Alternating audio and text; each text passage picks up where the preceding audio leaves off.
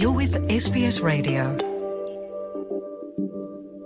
ਭਾਰਤ ਵਿੱਚ ਮੁਸਲਿਮ ਵਿਦਿਆਰਥੀਆਂ ਨੇ ਹਿਜਾਬ ਤੇ ਪਾਬੰਦੀ ਤੇ ਆਪਣਾ ਗੁੱਸਾ ਜ਼ਾਹਿਰ ਕੀਤਾ ਹੈ ਸਿਰ ਟਕਣ ਦੇ ਹੱਕ ਵਿੱਚ ਵਿਰੋਧ ਪ੍ਰਦਰਸ਼ਨ ਕਰਦੇ ਹੋਏ ਮੁਸਲਿਮ ਵਿਦਿਆਰਥੀਆਂ ਨੇ ਹਿਜਾਬ ਨੂੰ ਇੱਕ ਅਧਿਕਾਰ, ਸਨਮਾਨ ਅਤੇ ਮਾਣ ਦਾ ਰੂਪ ਦੱਸਿਆ ਹੈ ਮਹਿਲਾ ਪ੍ਰਦਰਸ਼ਨਕਾਰੀਆਂ ਵੱਲੋਂ ਧਾਰਮਿਕ ਅਧਿਕਾਰਾਂ ਤੋਂ ਵਾਂਝੇ ਰੱਖੇ ਜਾਣ ਦੀ ਚਿੰਤਾ ਜ਼ਾਹਿਰ ਕਰਦੇ ਹੋਏ ਉਹਨਾਂ ਕਿਹਾ ਕਿ ਉਹ ਪੜ੍ਹਾਈ ਕਰਨ ਦੀ ਆਪਣੀ ਇੱਛਾ ਅਤੇ ਹਿਜਾਬ ਪਹਿਨਣ ਦੇ ਵਿਚਕਾਰ ਕੋਈ ਚੋਣ ਨਹੀਂ ਕਰਨਾ ਚਾਹੁੰਦੀਆਂ।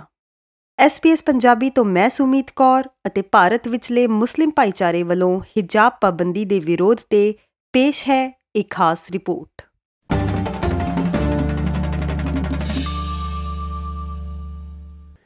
ਹਿਜਾਬ ਪਹਿਨਣ ਵਾਲੀਆਂ ਔਰਤਾਂ ਨੇ ਭਾਰਤ ਦੇ ਕੁਝ ਹਿੱਸਿਆਂ ਵਿੱਚ ਸੜਕਾਂ ਨੂੰ ਬੰਦ ਕਰ ਦਿੱਤਾ ਹੈ। ਅਤੇ ਕੁਝ ਵਿਦਿਅਕ ਅਦਾਰਿਆਂ ਵੱਲੋਂ ਸਿਰ ਟਕਣ ਵਾਲੇ ਮੁਸਲਿਮ ਵਿਦਿਆਰਥੀਆਂ ਨੂੰ ਦਾਖਲੇ ਤੋਂ ਇਨਕਾਰ ਕਰਨ ਦੇ ਵਿਰੁੱਧ ਸਟੈਂਡ ਲਿਆ ਹੈ। ਸਾਨੂੰ ਨਿਆਂ ਚਾਹੀਦਾ ਹੈ। ਕਈਆਂ ਨੇ ਇਸ ਨਾਰੇ ਨਾਲ ਆਪਣਾ ਵਿਰੋਧ ਜ਼ਾਹਿਰ ਕੀਤਾ।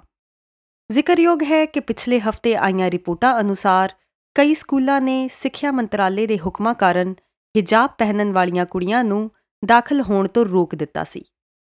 ਪ੍ਰਦਰਸ਼ਨਕਾਰੀ ਫਰਹੀਨ ਨੇ ਸਰਕਾਰ ਦੀ ਸੋਚ ਤੇ ਸਵਾਲ ਉਠਾਉਂਦੇ ਹੋਏ ਕਿਹਾ ਕਿ ਉਸ ਨੂੰ ਇਸ ਤਰਕ ਦੀ ਕੋਈ ਸਮਝ ਨਹੀਂ ਆਈ The students of Karnataka who are wearing the hijab, they are being given the separate classes in a separate rooms, not with the whole class. Why does it? Why does it being a secular country? ਦੱਖਣੀ ਕਰਨਾਟਕਾ ਰਾਜ ਵਿੱਚ 12% ਆਬਾਦੀ ਮੁਸਲਿਮ ਹੈ ਅਤੇ ਵਿਦਿਆਰਥੀਆਂ ਨੂੰ ਸਕੂਲਾਂ ਦੁਆਰਾ ਨਿਰਧਾਰਤ ਡਰੈਸ ਕੋਡ ਦੀ ਪਾਲਣਾ ਕਰਨ ਦਾ ਆਦੇਸ਼ ਦਿੱਤਾ ਗਿਆ ਹੈ ਸਰਕਾਰ ਦੇ ਇਸ ਫੈਸਲੇ ਤੇ ਕੁਝ ਧਾਰਮਿਕ ਸਮੂਹਾਂ ਨਾਲ ਵਿਤਕਰੇ ਦੀਆਂ ਚਿੰਤਾਵਾਂ ਹਨ। ਇੱਕ ਪ੍ਰਦਰਸ਼ਨਕਾਰੀ ਦਾ ਕਹਿਣਾ ਹੈ ਕਿ ਘੱਟ ਗਿਣਤੀਆਂ ਨੂੰ ਨਿਸ਼ਾਨਾ ਬਣਾਇਆ ਜਾ ਰਿਹਾ ਹੈ। A strong message should go from our side that we are not ready to tolerate any kind of action against the hijab in any part of the country.